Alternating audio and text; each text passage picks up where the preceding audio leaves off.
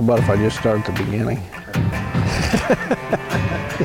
you could you could be honest. because you know what? They have the sweat equity that went into that memory that they're making with their friends and family. And that's what's important with us. And that's what the I Am Real World's about. Well, that's a great question. You know, one of the best things about a spring food plot is you get a second chance if it fails. Chasing Giants with Don Higgins. Brought to you by buyafarm.com, your source for farm, recreational properties, rural homes, and more. By tapping into Don's years of experience, dedication, and commitment, Chasing Giants focuses on the techniques, strategies, and dedication needed to harvest one of God's most amazing creations world class whitetails. Now, here is Don and co host Terry Peer. Well, welcome everybody. March 22nd, I believe. March 22nd, Chasing Giants episode 18. Don Higgins. Uh, the news is filled with coronavirus, buddy. That's all we're hearing about these days. And you know, it's funny how fast this happened because what was it, just a week or so ago, we was at the, uh, my first whitetail master course and it was a topic, but not really much of a topic, you know. Um, but boy, things have really exploded since then. Right. I know um, Illinois and I believe Ohio and Pennsylvania are now basically stay in your house unless you're going to the grocery store, a medical emergency, or um, taking care of an elderly person. And Kentucky, I think t- tonight they shut down non essential retail. So I think we'll probably be in the same boat as you uh, by tomorrow or the day after if if it keeps up going. But um, I mean, it's um, it's definitely put a lot of people in hurt, and uh, a lot of businesses are hurting, a lot of people are hurting. But um, I, I'll be honest with you, I've never had this much free time in the spring in my life. Yeah, with every uh, negative, there's a positive, and you know, the positive is going to be the free time we've got to to do some things that uh, we normally don't have time to do. Um, not time with family is definitely one of those things that uh, we're going to have a lot more time to spend with our families, but uh, time in the woods, preparing for next season, getting those spring food plots in. Um, going to have plenty of time for that. Just today, I was out on my property and I was doing a uh, walk through looking for shed antlers, but at the same time, I had my uh, iPhone out taking notes of different little projects that I want to get done this spring. So, you know, I got several notes on my phone where I can go back and and uh, get those done. And um, I'm going to be more prepared this fall than I've been in a long time. Yeah, I mean, uh, we we walked part of the farm uh, last weekend at your master class, and the pictures that you posted on social media of uh, your sanctuary where you cut a lot of the the scrap timber in there. You left the stuff that was worth something, but um, to cut that canopy out and for your undergrowth, it the pictures do not do it justice. I mean, I'm I've been in there several times, and holy cow, you cannot see. I don't know, maybe 20 yards down the hill to the creek from the top, and uh, you you put in a lot of hours into that. Yeah, you know, I was in there yesterday again spraying the stumps. You know, I don't want those locusts, especially those thorny locusts, to come back. And once you cut them, you cut one tree, and those roots will sprout back about 10 more trees if you don't kill them. So I was in there crawling through that stuff yesterday with a sprayer and spraying those stumps. And, um, oh, I'm telling you, that place is going to be fantastic. Get the, the summer sun in there for just one season and come fall, it's going to be thicker than it's been in a long time. So it, it that's just one. It won't take long, and that that that little hill there and that side of the sanctuary will be a jungle. Yeah, it's definitely going to change it for sure. And and then I got in there with my skid loader also, and I moved some of them fallen trees to the yep. side to create some travel routes right where I want them past my stands. Uh, once it starts to green up, I'm going to drive my ATV with a single nozzle sprayer on the back uh, down those cleared paths so I can direct those that deer traffic, get them started now, and they'll keep them trails open for years to come. Nice. And I can lead them deer right past me. Yep. So what other so, uh, what other kind of little odds and end projects outside of? I know that um, I know that we were talking about uh, one of the double sets that you and I hunted last year when we were going after the fork time buck in early October. Um, you're going to move that tree uh, probably what about 12 yards where those Yeah. stands are. What other little projects besides moving that and putting lone wolves in that uh, in that stand do you got on your radar? Well, I've got a couple of uh, native grass fields. Back when years ago, before Real World even existed, I was doing some testing on different uh, specific varieties of taller native grasses, and uh, you know some of those were were not that good. They just don't stand that well in the winter and don't get that tall. So I've got a couple of those plots that I'm going to burn off as soon as possible, and then when they green up, I'm going to spray them and then replant them with real world switchgrass and also plant some miscanthus uh, around the edge of those fields. Um, create some more bedding cover. I'm really working to enhance the bedding cover across the entire property. And uh, I've got some some tree stand work. Uh, you mentioned the one's going to be moved about 10, 15 yards from where it is now. And I've got another one that's going to be moved about 20 yards or so. And then a couple of uh, stands that have been in the trees for I don't know, several years. I need to uh, take them down and uh, put new stands up and, you know, just make sure that they're safe. So I got some of that stuff to do. Um, several years ago, I planted several trees that I used in plastic tube shelters. Mm-hmm. And uh, the, the trees are, are big enough now that I need to cut those tubes off of the trees and, uh, you know, gather that kind of stuff up so it's not just trash laying everywhere but just a lot of little odds and ends projects like that. That sounds Um, like the perfect isolation to me. Yeah.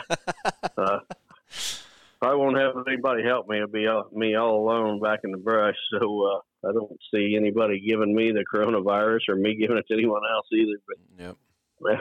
I can't wait to get it done. I've got a plan in place uh, with some of these projects um, that I'm going to be doing over the next two years, and I want to make my place twice as good as it is now for growing mature bucks. And you know, it's pretty good at the moment, but there's just a few things that uh, I picked up on in recent years as far as the management end of things, but also the habitat that I think I can make it even better. Yeah, and we've we've talked about that sometimes before. I know it was a topic in your master class, and you read a, I believe you wrote an article at one point about making a, st- a good stand a great stand, and I think we're Yep. b- we're both kind of in that process with both of our properties. Um, I was on mine yesterday. I didn't go out there today, but I went out there yesterday, and um, you know I have a I have a long ridge um, that falls to a holler on each side, all woods, and basically the woods are in the holler all the way around and makes a big U shape, and the ridge is about 600 yards long. And you know that one property that I hunt in Illinois that you know where you have really thick bedding, then an open timber, and then really thick bedding or woods again. Um, there's one area on this property that is big open. It almost looks like your sanctuary did last year. Just big, huge timber. Um, you know, it's it, it probably needs to be logged at some point. Um, maybe a little bit later in my life, or my kids can do it. But um, where it's just an open transition area. And it's right on this knoll. The turkeys and deer use it to feed on acorns a lot. But I had three big oak trees fall in there um, this, I guess, in the last probably 10 months. So we went back there uh, Saturday, and a friend of mine has a sawmill and has one of those. I don't even know what you call it. It, it runs off hydraulic on the back of the tractor. It's a big winch that pulls uh, trees since I actually have time, I'm not coaching softball right now. Next week, we're going to go in and actually, before I put the food plots in and everything, we're going to pull those trees um, up over the hill a little bit. I'm going to go ahead. I got, I talked about it last podcast. I got a couple Widowmaker uh, old ash trees right on the edge of the alfalfa field. Um, I'm going to go ahead and drop those and just haul everything. Since I have that skidding winch, I'm just going to haul everything to the front of a farm, put it up behind the barn. Um, obviously, I'll limb everything in the in the in the woods, but um, one of the big things I want to do is get that wood out of there, and I can make two of the trees I want to fall fall in a way that the deer can't get through at a point where they can come in behind me. So, like you just talked about with your skid loader pushing those trails up, I'm going to actually drop a couple big trees and leave the tops to kind of funnel them around the opposite side so they can't come in from behind me. So, hmm if it wasn't for this uh, this coronavirus shutting everything down, I would not have time to do this. And um, so, who knows? It might might keep us locked down enough I can actually take them to the sawmill and mill them up. I don't know. So we'll see. Well, if uh, you know, most hunters are going to have more time to prepare this year than ever before. So, um, you know, I always say, don't make excuses, look for solutions. Right. But how many, how many times have we now. sat in a tree stand and said, "I wish I would have had time to do this." Yep. You know, I, you know, I wish I would have had time to go in and trim shooting lanes in March or April. How many times have I wish I could have dropped that tree, or I wish I would have had time to put a clover, you know, a quarter acre clover plot um, around the perimeter of my bean field or something like that. I mean, that's that's easy pickings right now for just a little bit of manual labor, and everybody's got time. That's for sure. Yeah. Uh, I'm going to take full advantage. And, you know, in a couple of days, one guy by himself can get a lot done. But if, you know, you take your kids or hunting buddy or whoever to the woods with you to help, you can get a lot done in a day. Yeah.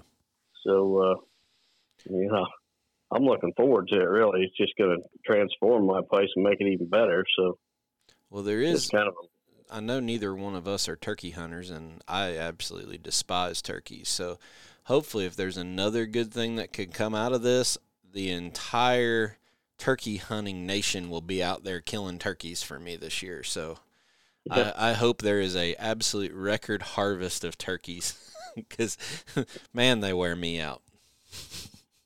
well, I'm lucky I don't have any on my home farm, so I don't have to deal with them. You know, tearing up my food plots and such. But uh, I got pheasants here galore, and believe it or not, the pheasants can be hard on my plots. Yeah, but not much I can do about it. I don't hunt them because hunting season's in the fall, and I don't want to stomp through my bedding cover to flush those pheasants. So I just kind of deal with it and let nature take its course. But uh, I know one of our out of state guys when we were walking your property in the master class. Um, I'm not sure where we were at, but he was walking along and he about stepped on one, and it flew up almost between his legs, and he did not know what it was. I think you were on Yeah. up in the, I was bringing up the rear, keeping everybody in the group, and uh, I I think he about pooped his pants. He he didn't know what in the world just flew up between his legs, but he about stepped on that one. well, they'll give you a rush and make your heart beat. That's for sure. So what else? I, I know you that you dabble and, and talk to our friends at buyfarm.com and, and are connected, you know, by being a, an agent or broker.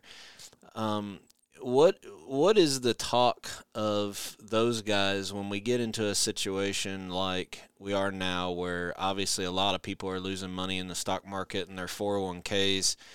Um, is real estate selling right now? Is people rushing to do it? Should people be looking at it if they have cash? What what is your connections telling us in that in that industry? Well, interesting enough, I talked to two different uh, real estate brokers from from two different companies this week about this, and uh, they had two conflicting stories. The one says sales have not slowed down one bit.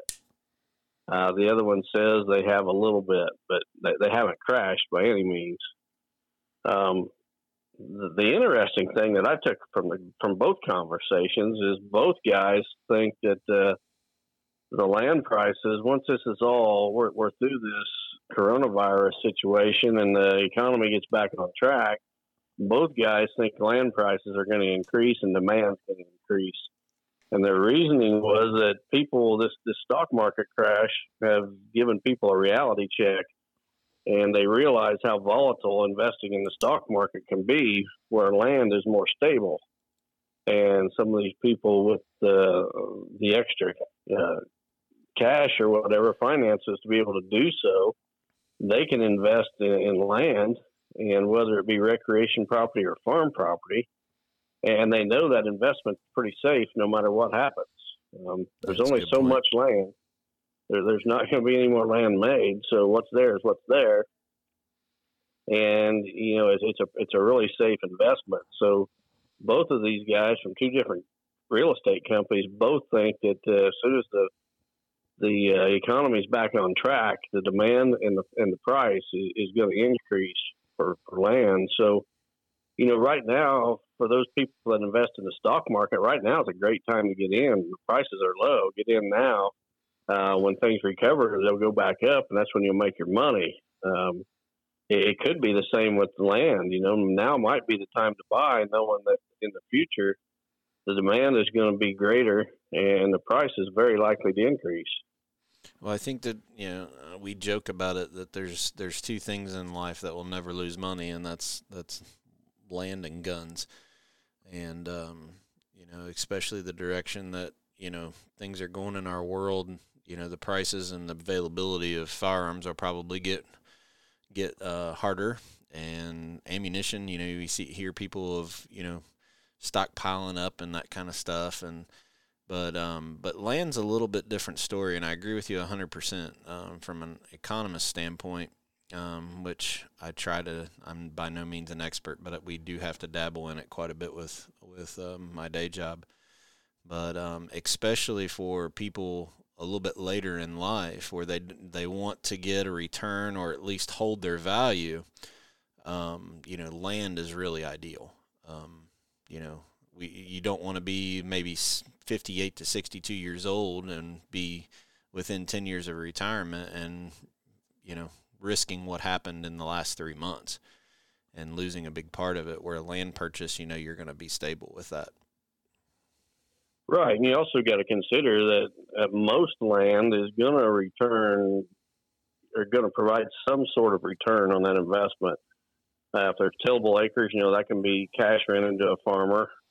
Uh, if there's timber, there's going to be a timber harvest about every 25 years or so. Um, CRP is another option for income. So it's not like you just go buy a piece of land and pay taxes on it every year, and and you know that you don't get anything back out of it till the day you sell it.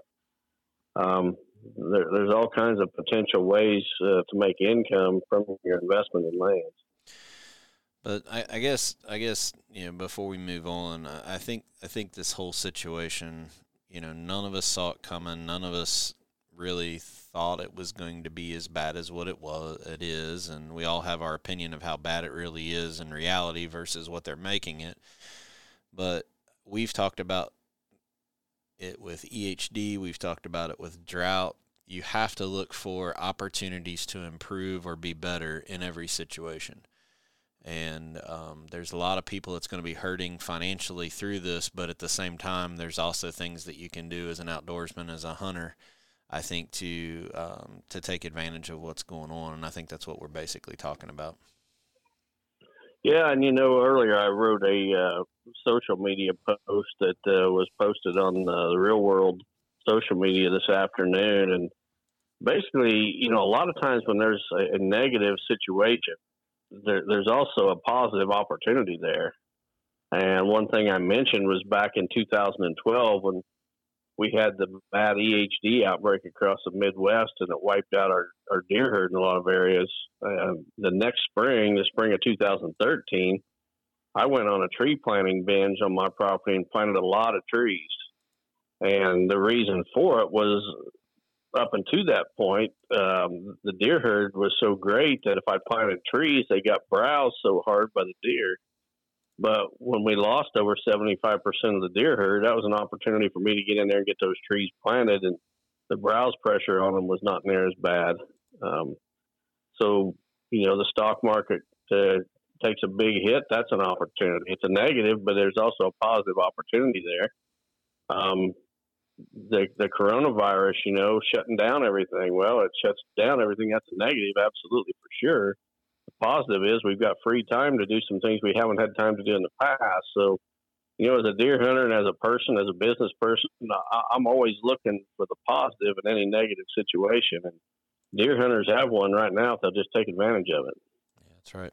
It's a good, it's a chance to get your stands up. Um, you know Don's going to be planting uh, or uh, working with his young trees and planting his switchgrass. I'm going to be um, pulling some uh, big timber up out of the woods and trying to get some travel corridors uh, coming out into the food plot. So look for those opportunities you can when normally none of us have time. So um, why don't we just go ahead since we since we kind of kicked it off a little bit with the real estate question? I'm assuming Buyafarm's got a property for us to talk about this week. Is that right? Yep, they uh, sure do. All right, let's go to the buyafarm.com property of the week. Buyafarm.com is your source for farm, recreational properties, rural homes, and more. Now, here is Don Higgins with this week's featured property. All right, this week's featured property is actually an online auction for 112 acres in Union County, Illinois. It's it's located near Makanda, Illinois. Um, this 112 acres has about 65 acres in pasture and hayland. Uh, this would be fantastic for food plots. I was all over uh, the photos on the website and such this afternoon looking this over. Um, all kinds of places for food plots where you could uh, put some of that into CRP and plant switchgrass and just basically lay this property out fantastic. Um, so the remaining acres, it would be wooded. Uh, there's a two acre lake and, and, four smaller ponds on the property. Good uh, deer, turkey, and waterfowl hunting in the area. Um, one thing that's that's really nice about this property, there's a 60 by 40 pole barn with living quarters, and I'm telling you, this is a really nice building. It looks it's almost brand new. Uh, you should go on the website and take a look at that. Um, if you wanted to, to use this site for building a, a home or whatever, there's rural water uh, runs right by the property, so you could do that easy enough. Um, you know, I built a pole building myself a few years ago, and based on what I know about the cost to do it, I, I'm guessing this this building is probably at least a hundred thousand dollar building. Um, the bidding on this closes Friday, May eighth at eight o'clock p.m. Um, but when I looked today, there currently was not a bid yet. It's just open. So uh, at this point, nobody's bid yet. The bid starts at eighteen hundred dollars an acre. Uh, so I was, I got the calculator out was doing the math, and, and if you could get it bought for eighteen hundred an acre, you would be looking at right around uh, two hundred thousand dollars for that hundred and twelve acres. Um, and you figure that building on there cost a hundred thousand, so you're only going to have about another hundred thousand in all that land. Mm, so it's definitely uh, it looks like a good value. Um, if you're interested in this uh, property, I, I, just go to the Buyafarm uh, website and look for the online auction for 112 acres in Union County. Uh, if you'd like a showing of the property or more information, call agent Don Bailey. Uh, Don's phone number is 618 919 1031. And I'm sure Don could uh, fill you in and be glad to uh, to show you the, the, property if you want to tour it before bidding or whatever. But uh, pretty unique piece of ground. Well, I've never done this, but I actually went to buyafarm.com's uh, website and found it. Uh-huh. I just searched Union County and it was right there. And uh, I, I wouldn't, I don't know, maybe it's the Kentucky redneck in me, but I wouldn't consider this place having a pole barn on it. This looks like one of the nice pole barn houses with a two car garage. that building, that building on that property is nice. Oh, oh, it's real nice. It's got that overhang wrap around porch. porch goes, and, yeah, yeah, very and, very uh, nice. you know, roll up doors, not not the sliding doors like you'd expect on the pole building, but it's got roll up doors, concrete floor. It's got a bathroom in it and everything. Living quarters. I mean, if you was looking for a hunting camp, you're, you're set up. You've got the camp. You got the place to park the tractor or whatever. Uh, you got ponds. You've got everything you need right there, right now, without doing anything. A couple of the pictures um, in here down in the woods show good timber on it, so I'm not sure what. Um, need to check that out too. But um, nice woods, big ravines, drainage. Looks like a creek through it. It's a nice looking property, especially at that price. Exactly. The the price is what I couldn't believe. I went to uh, the bid to see what the bid history was. It's it uh, hadn't been open for bids in too long, but there's not a bid yet. If if somebody would end up getting that around the eighteen hundred, two thousand uh, an acre range, that, that'd be a, quite a deal. And you know, we just talked about when this market comes back, land prices are going to going to probably go up. It certainly looks like that's what uh, some of the experts seem to think. Um, now might be the time if if you got some money sitting around to uh, to get you a property. Take a look at this one. Yeah, I'm jealous of that garage or pole barn. I need. Yeah, I wish I had one like that at my place. I need one of them at mine. Yep. All right, so what we got cooking next here? Well, we've got some submitted questions as always. All right. Um, well, we don't have a live audience. I'll be honest with you. I was I was uh, a little nervous last week with everybody just walking up to the mic and putting us on the spot in front of that big of a crowd, but it was fun. We got some good laughs in. Yeah, you never knew what you was going to be asked about. It could have been anything under the sun. So, I think you've done that before at like seminars and stuff, haven't you? well, yeah. Whenever I take questions at seminars, it's not recorded usually, but uh, you never know what the next question's going to be. Yeah. So, what's our All what's right. our first one tonight? Our first one comes from John Dockendorf from Grey Eagle, Minnesota. And John says, Is it possible to create so much bedding on your property that you create a doe fawning area in which too many of the mature does would drive out your mature bucks? If that is the case, will those mature bucks return to your property later in October through the breeding season? Well, there, there's a reason I picked John's question, and uh, it, it kind of is going to relate to the next question as well.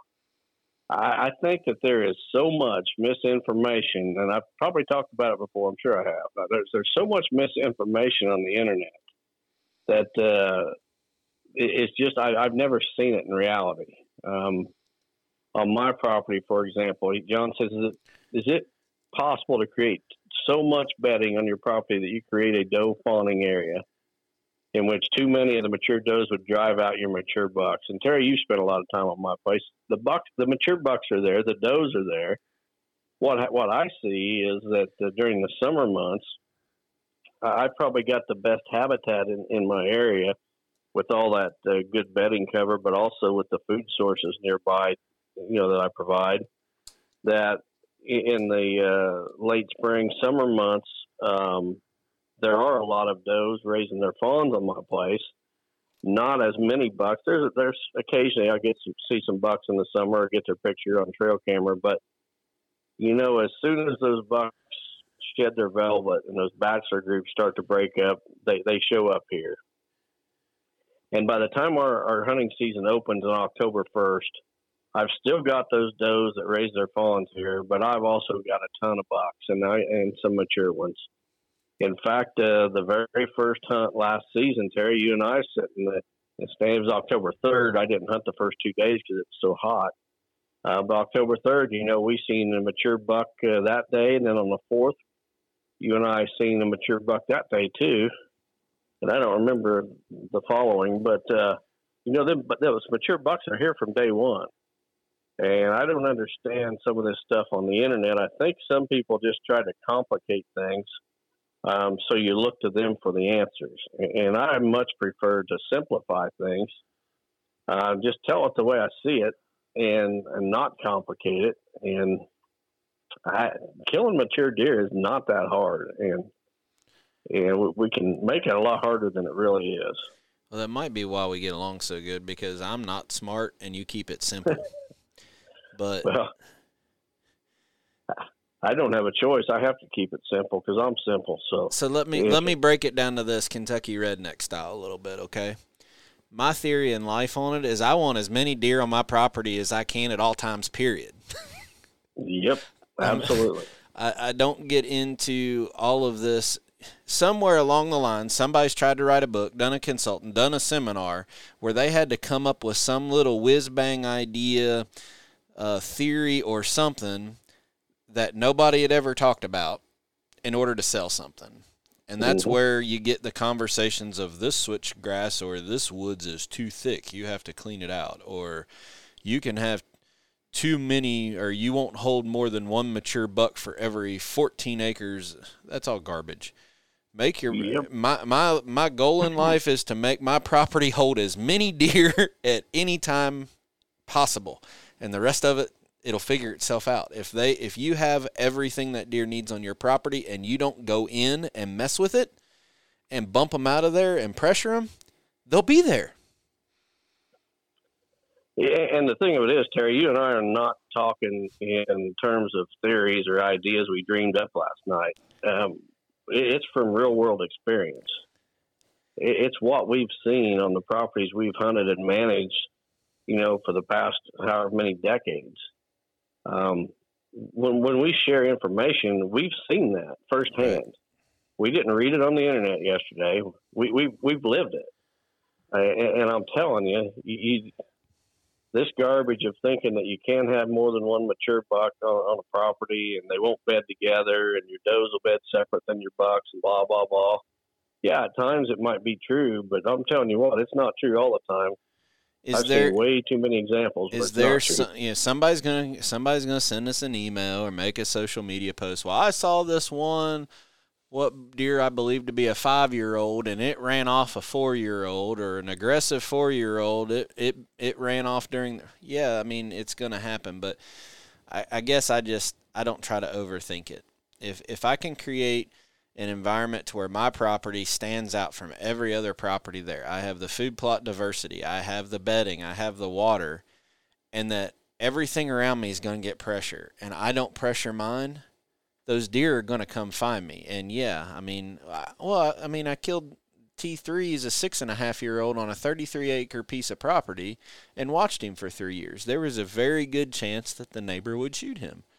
It happens, right? That's part of not, neither one of us have thousands of acres that we're managing. But the bottom line is, I didn't pressure that farm and he stayed there. And you can, it's when you really strip it down and make it easier and don't overthink it, at least when I did, I became a whole lot more successful killing deer four and a half and older. And and the yeah. the baloney that I hear people saying, I can set in any of the tree stands or any of the blinds on your property or even my property and see the amount of deer that comes out and see the amount of bucks that comes out. It, it's it's just garbage. Somebody somebody's trying to sell something somewhere that some of these ideas come from. Well, you know, it's, it's almost like uh, it's similar to some of these gadgets that are being sold to hunters. Everybody's looking for the quick fix, and, they'll spend money buying all this, all these gadgets and trinkets, and you know, this some of the wildest products you've ever dreamed up, and, yet people buy them. And I, was just saying the other day to one of my consulting clients that. Uh, you know the most important thing when it comes to managing a property, whether you own it or whether you just hunt it, the, the, the most important thing does not cost you a penny and it does not take one minute of your time. The most important thing on a property is freedom of human intrusion. That's right. You got to stay the heck out of it. You stay out of it, it doesn't cost you a penny and it doesn't cost you a minute of your time. Stay out. If you if you stay out, the deer will be there, and it's going to be the the more you pressure it, the less the deer are going to be there. It's in you know specific ratios to each other. The more human intrusion, the less deer. The well, I don't. I don't want. The more. I don't want John to think we're implying that he's in this case by asking the question. We'd rather somebody ask right. a question to. So you know, we, we don't we don't mean to imply this to John, but I just right. feel there's a lot of guys that are over analyzing the buck to doe ratio, or they're over analyzing culling, or they're over analyzing, um, you know, fawning areas and holding mature deer, but yet they're driving four wheelers through their property all the time, or they're right. you know using it as a recreation farm instead of uh, a property that they're managing for mature bucks. So you know they, they get they get hung up on all of this other stuff that is so far out of everybody's control and they're missing the one thing that's like slipping right through their fingertips and that's just the discipline to to do what they need to do in order to have a big buck on his feet in daylight so you can shoot him. And that's no well, pressure. Uh, the sad thing is that a, a lot of these people that are supposed to be experts are pushing this garbage so you know, uh, but Don, deer hunter. staying out of your property doesn't sell a book. It doesn't sell. Right. It doesn't exactly sell. it It, doesn't sell a seminar. It doesn't sell some tree saddle. It it just keep it keep it simple, people, and and we can we can work with you know giving insight to people about access points and stand locations and hunting the downwind side of bedding areas. You know, but the bottom line is is if if you're if you're in there pressuring that property and walking through your sanctuary and your core, you know, I, I realize everybody's got uh, can't have an entire property that they can't you know get income off of. You you you have part of your farm that's tillable. I raise alfalfa on our farm for the local cattle farmer. You know, it's a working farm, but there's still still areas and things that I've done to stay out and not go in there. And like I don't know, I just maybe I get a little bit too wound up on, but people just spend the wrong amount of time, effort, and energy in completely the wrong direction. They'll put thousands and thousands and thousands of dollars in a property and then be mad when they don't shoot a big buck within the first two or three years, but there's four wheeler trails all over the place. All right. Well, I'm going to go ahead and read the next question because it's it relates to this one. I picked it. I picked these two because they were similar. They go hand in hand. uh, yeah. So the next one comes from Wes Fox, and Wes is from Dickerson, Maryland. East Uh, Coast boy. says- yep, we picked questions from all over this week. Um, but Wes says, is it possible to create a buck factory on your property that holds too many young bucks, two and three years old, and the social stress with all the young feisty bucks keeps the mature bucks off of your property? Too many feisty three-year-old bucks living in the sanctuaries and hitting the real-world food plots makes the mature bucks go elsewhere. Keep up the great work for the podcast and real world, Wes Fox. Well, uh, where do we begin here? Um, the term buck factory. That's one of them catchphrases that's become, you know, big on the internet. Buck factory, doe factory, this and that. And it goes back to answer your question, Wes. It's no, it's I've never seen it.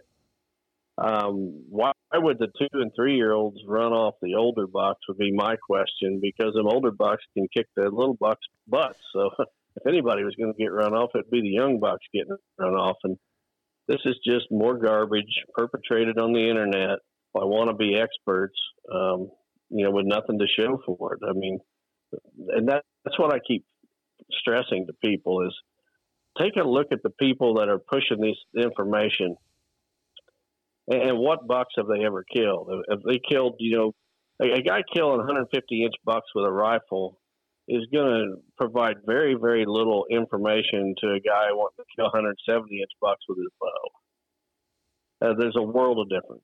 Yep. Um, t- take a look at, at who's putting out the information, but you know, on, on my property, Wes, I've seen, uh, you know, I'll have on a 120 acre property, I'll have 20 bucks here at one time, and 20 and 20 does with their fawns. You know, so I'll have 40 or more antlerless deer here, and I'll have 20 or more antlered deer, and those antlered deer will be everything from year and a half olds to six year olds, and I'll have five or six bucks at least that are four years old and older.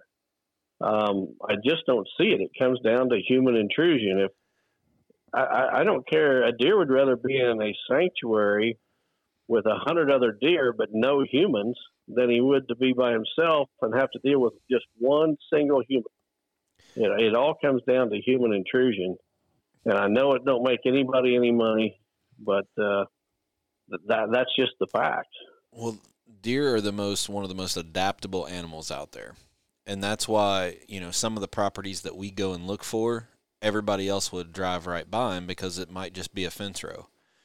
You know, it might just be a little, you know, quarter acre thicket out in the middle of nowhere. Well, that's why are they there? Because people aren't there, right? So, Yep. so if you break down the question and the scenario that Wes asked a little bit, the first doe that comes in heat, what's going to happen, Don? That those those bucks are jockeying for their pecking order, leading up in the pre-rut, you know. But what's going to happen as soon as that first doe comes in heat?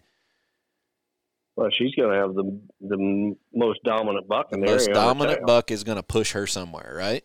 And then it Yep. and then it starts going, and then that battle, and then all that cruising.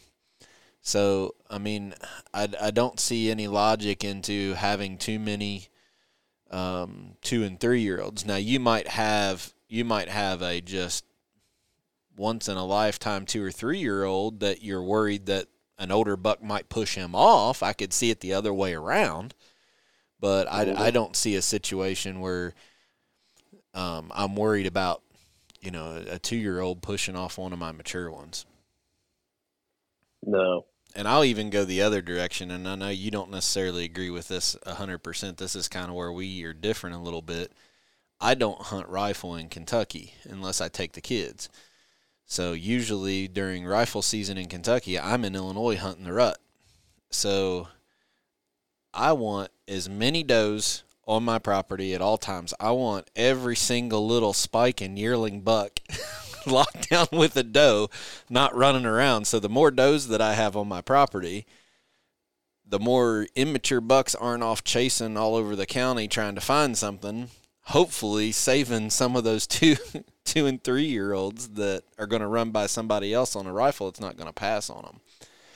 So, because I'm not here hunting rifle, so the, I, I, that's why I just can't stand rifle season being in the middle of the rut. But um, but yeah, I mean, it, it, goes hand in hand with John's question. They're both good questions, and we that's what we're here to take. But man, I want as many deer on my property at all times as possible. I, I don't care. Um, I want my property to be different to where every deer within a four mile radius knows that that's where they need to go to get anything they want.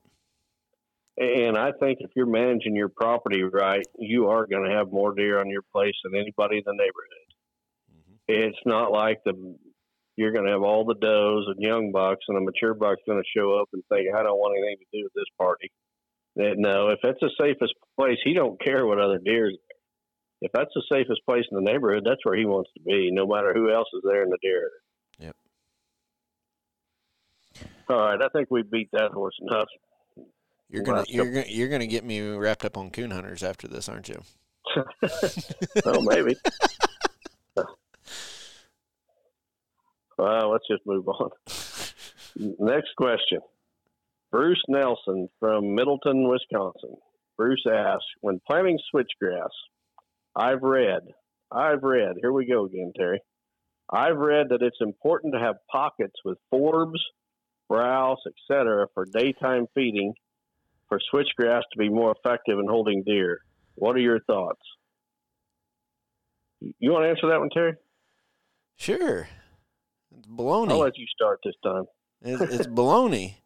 So so think about it this way. I'm I'm going to put a game plan. Let's break it down like it's it's a scouting reporter. we're trying to make a play for a football team.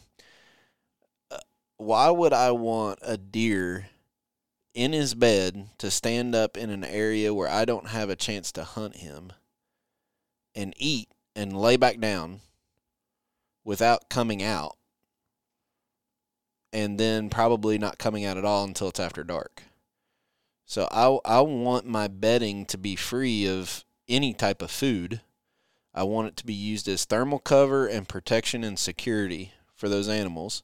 The thicker the better, the bigger the better. And then I want them on their feet before daylight hours to go to a food source that I'm setting at a pinch point or in an area where they're there to get a shot at it. That's what I want out of my bedding and my switchgrass. I, don't I don't want them to be able to stand up and eat where they're at. I need them to go from where they're at to where they're going to eat. That's how I have a better shot at killing them. Is that simple? That's enough? a that's a great answer, and that's exactly where I was going to go. I want my bedding totally separate from my food because I want that buck if he gets hungry, I want him to get up and move, making him vulnerable to hunting pressure. And like you said, if all he's got to do is stand up from his bed and put his nose down and start eating, um, he's going to be a whole lot tougher to kill. Um, I've seen this talked about on the internet multiple times, multiple times. Switchgrass, a monoculture of switchgrass is just too thick and blah, blah, blah. It needs to be mixed with forbs and this and that. Garbage. That's total garbage. I've got the thickest switchgrass I've ever seen in my life on my property, and you've seen it too, Terry. We've taken the whitetail master course students right into this stuff, and I'm talking this stuff is so thick you couldn't see a person standing 10 feet from you. And the deer trails and the deer beds through that stuff is unbelievable. There's absolutely no way that switchgrass is too thick. If there is, I haven't seen it, and I've seen a lot of switchgrass. So, so I, I've apologized to Wes because sometimes we pick on Wes a little bit on the on the show. Just and the only reason we pick on him is it just tells me and Don whether he actually listens to the podcast or not. But this is this is a true story. When we shed hunted your front switchgrass field last year, his wife came along and uh, there was I think there was probably what five of us in there, six of us in there. So Something we like that. we fanned out and we started walking the trails through the switchgrass. And I don't remember who it was. I don't think it was Wes or or his wife or who it was, but somebody got freaked out and got turned around in this field. And how many acres is this field? Oh, what is it? It's about 15, I think. It's not that big, and it's even on a hillside. So you know which, if you really think about it, you know if you go down, you're going to the creek. If you go up, but anyway, that's how thick this stuff was. It was up over their head, and they got twisted and turned, and I mean they got disoriented in which direction. They had to start yelling, and we had to yell back and forth at them. That's how big and thick this stuff is. So it's it's no wonder that it holds deer. The misconception that it's too thick that you can't that the deer won't use it is absolute garbage. But the simple fact of it of this question and the ones before it is I don't want to put a food source in the middle of that. I need them to get out of that area to go to the food source, and that's where I'm going to put my ambush spot against it. But I mean, I've I've never been. I got a joke around here that we call it Kentucky switchgrass, which is just an old briar patch of a grown up pasture that you can't walk through just because you'll come out bleeding. But that that 15, 16 acre field that you have, I have personally in my life never been on anything as tall and thick as that real world switchgrass field.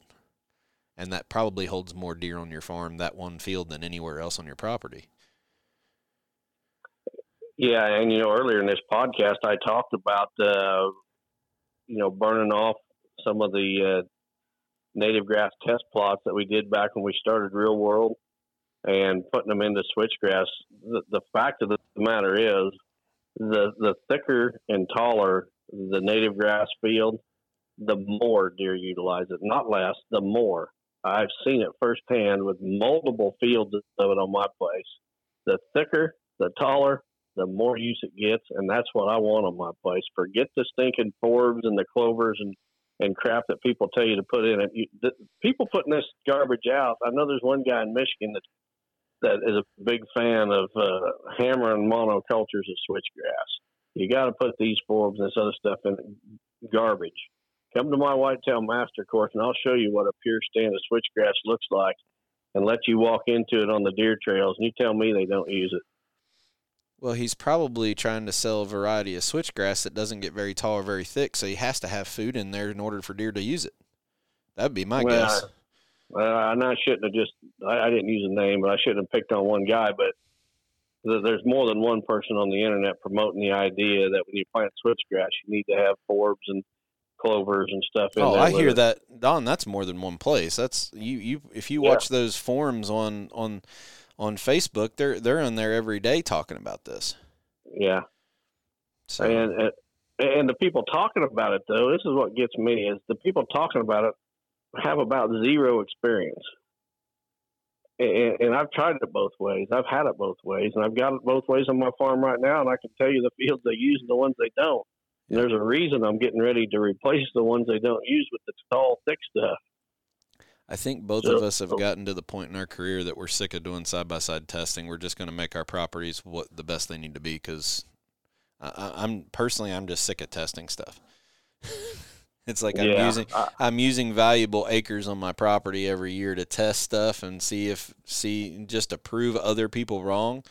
And I feel like I'm sacrificing certain areas on my farm where it could make my farm better. So I'm I'm pretty much done with it. If if if if you and Wes want us to test varieties of something, I'll go I'll go ask somebody else to do the test for us. I'm I'm done testing on my property.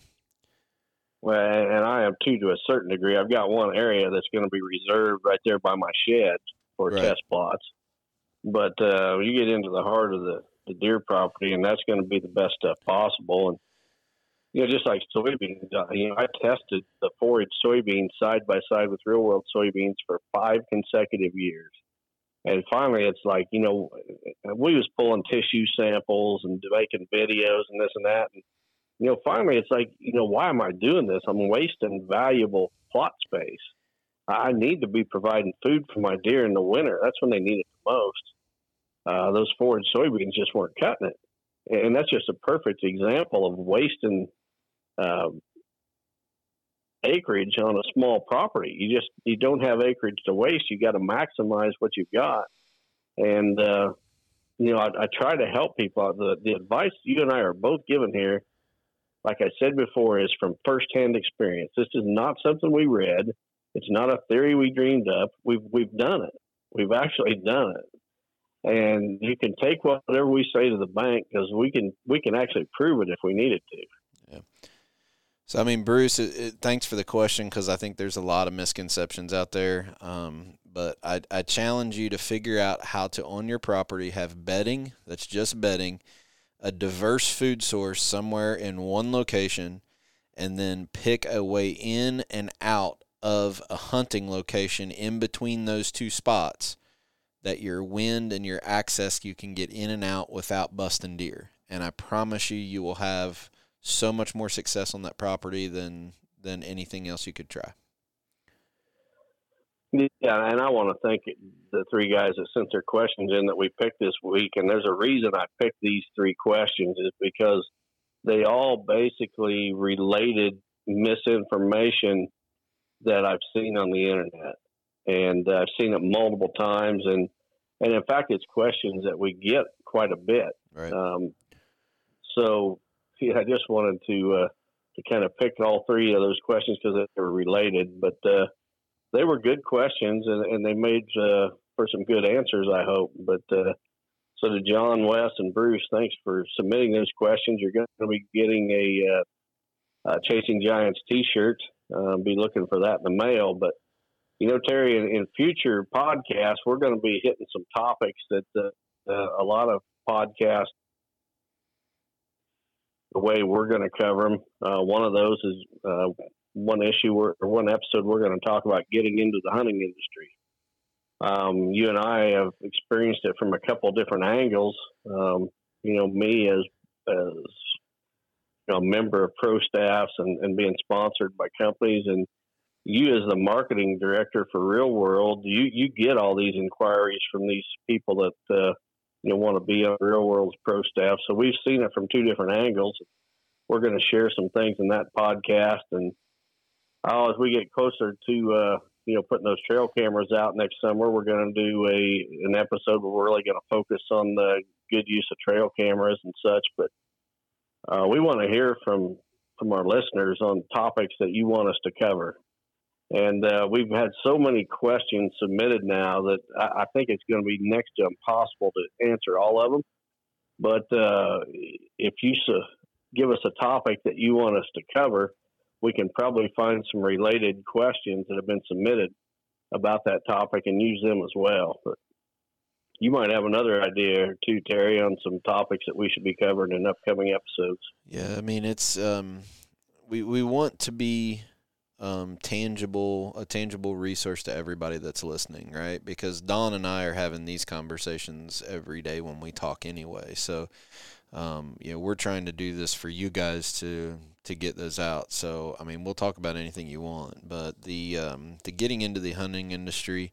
Um, that's probably going to be a little bit of longer one, but I encourage you that that will be a good one because you know, like I said, between the two of us, we pretty much have met or talked to everybody in the industry and understand how consumer buying behavior has changed over the years and what companies are looking for now is completely different than what they were looking for three years ago, um, and how the business is, is continuing to change.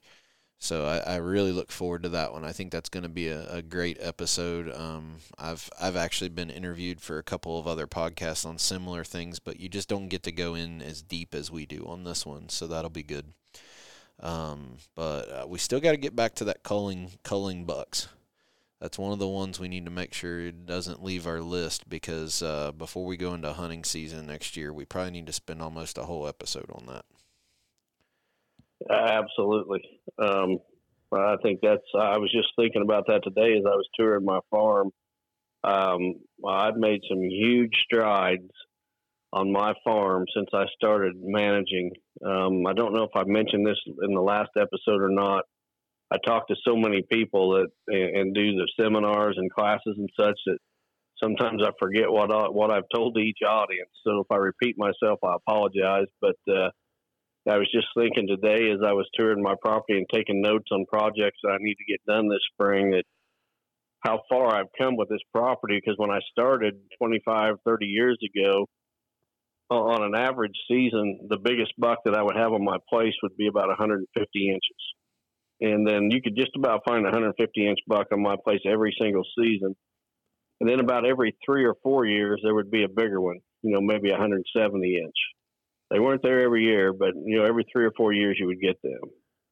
And I've got to the place now where there's 170 inch deer on my place just about every single year, like the 150s used to be and about every three to four years now, there's going to be one much bigger or, or significantly bigger than 170. Um, and, and how I got from from one from point A to point B has a lot to do with how I manage the bucks on this place. And uh, we're going to get into that culling bucks on a future episode, and it'll it's probably going to uh, go against the grain of some of the things that we've been taught uh, um, by some outdoor riders and other so-called experts in, in managing deer herds. But uh, I think it'd be an interesting ex- episode. We haven't exactly fallen in line to what most of the industry says anyway on this show, but no, it's kind of kind of not our mo there, Don. we don't hold back, do we? but well, I think that's what uh, I think we're going where people want to go. We're real. You know, we're real. This is the real world. This is not the internet land. It's not. It's not fantasy land here. Um, we're telling it like we see it, and I believe, I, I honestly, truly believe that the information we're putting out there is can be used by the average deer hunter to improve his success, by the average land manager to better manage their property and we're making it simple. We're not making it complicated. I think if if if people will really strip it down and stop looking for the quick fix to buy on Amazon to let me shoot a booner, and they hold some discipline, some basic principles that we talk about on here will make everyone a much better hunter and a whole lot better land manager. It's just gonna it's gonna take a little bit of patience and a whole lot of discipline and you might have to listen to me and Terry get wound up every once in a while. That's all right. Yep, that makes it fun. Yep. As long as as long as somebody doesn't disclose the fact that you voted for Hillary, we'll be we'll be fine. I voted for Hillary for prison. all right. Well, why don't you take us out on that note then? All right. We want to thank our sponsors uh, that make this possible. Uh, buyafarm.com 360 hunting blinds, QuietKat, Real World Wildlife Products, Vortex, Lone Wolf, and Mathews. We'll check you out on episode 19. Thanks for listening, everybody.